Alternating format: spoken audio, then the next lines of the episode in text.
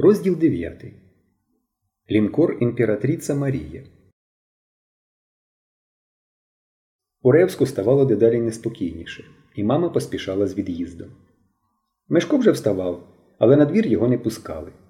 Дозволяли тільки сидіти біля вікна і дивитися на хлопців, що гралися. Всі ставилися до нього з повагою. Навіть з загородньої вулиці прийшов до нього Петько півень.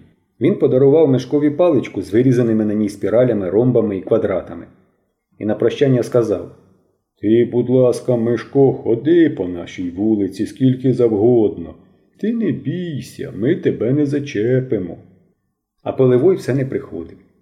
Як добре було раніше сидіти з ним на ганку і слухати дивовижні історії про моря, океани, безмежний рухливий світ. Може, йому самому сходити в лікарню, попросити лікаря і його пропустять. Але Мешкові не довелося йти в лікарню. Поливой прийшов сам.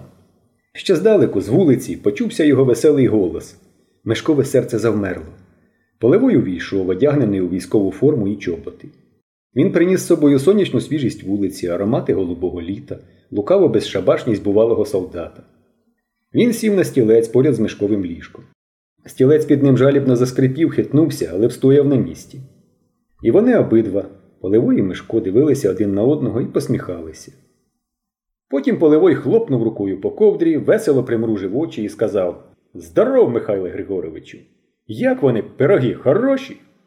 Мишко тільки щасливо посміхався. Скоро встанеш? спитав Поливой. Завтра вже на двір. От і добре. Поливой помовчав, потім розсміявся. Хе, ловко ти другого збив. Здорово. Молодець. Сильно ти мені допоміг. У боргу я перед тобою. Ось прийду з фронту, буду розраховуватися. З фронту? Мешків голос затремтів. Дядю Сережо, тільки ви на мене не сердьтеся. Візьміть мене з собою. Я вас дуже прошу. Візьміть, будь ласка. Ну що ж, Поливой насупив брови, ніби обдумуючи мешкове прохання. Можна. Поїдете з моїм ешелоном до Бахмача, а з Бахмача я вас у Москву відправлю. Зрозумів. Він розсміявся. Ну, от, до Бахмача, розчаровано притягнув мишку. Тільки дражнитесь. Ти не ображайся, Поливой похлопав по ковдрі. Не ображайся. Навоюєшся ще, встигнеш. Краще скажи, як до тебе потрапив кортик? Мишко почервонів. Не бійся, засміявся Поливой. Не з'їм я тебе. Я випадково його побачив, чесне слово, ніяково пробурмотів Мишко. Зовсім випадково. Витягнув подивитися, а тут бабуся. Я його заховав у диван, а назад покласти не встиг. Я ж не навмисне. Нікому про кортик не розповідав. Нікому, їй богу. Вірю, вірю, заспокоїв його Поливой. Мешко посмілішав. Дядю Сережо, скажіть, чому Нікітський шукає цей кортик? Поливой не відповідав. Він сидить, якось дивно сутулившись і дивлячись на підлогу. Потім, ніби прокинувшись, глибоко зітхнув і запитав Пригадуєш, я тобі про лінкор імператриця Марія розповідав. Пригадую. Так ось, Нікітський служив там же, на лінкорі, мічманом. Негідник був, звичайно, першої статті, але це справи не стосується. Перед тим, як той вибух мав статися, хвилин так за три, Нікітський застрелив одного офіцера. Я один це бачив, більше ніхто. Офіцер той щойно приїхав до нас, я й прізвища його не знаю.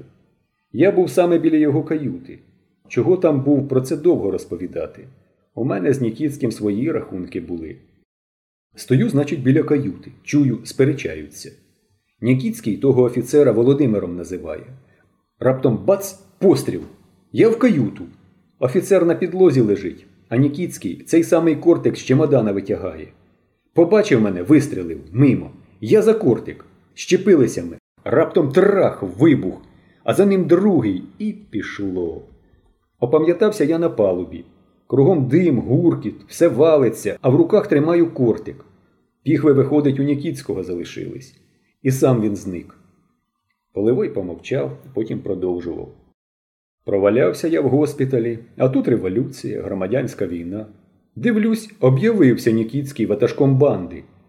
Ну, ось і зустрілись ми. Почув, видно, по Ревську моє прізвище і пронюхав, що це я. І налетів старі рахунки звести. На такий риск пішов. Видно, кортик йому й зараз для чогось потрібний.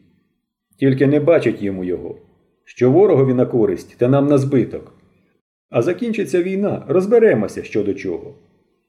Полевой знову помовчав і задумливо, ніби самому собі промовив Є чоловік один, тутешній, ревський, у Нікітського денщиком служив.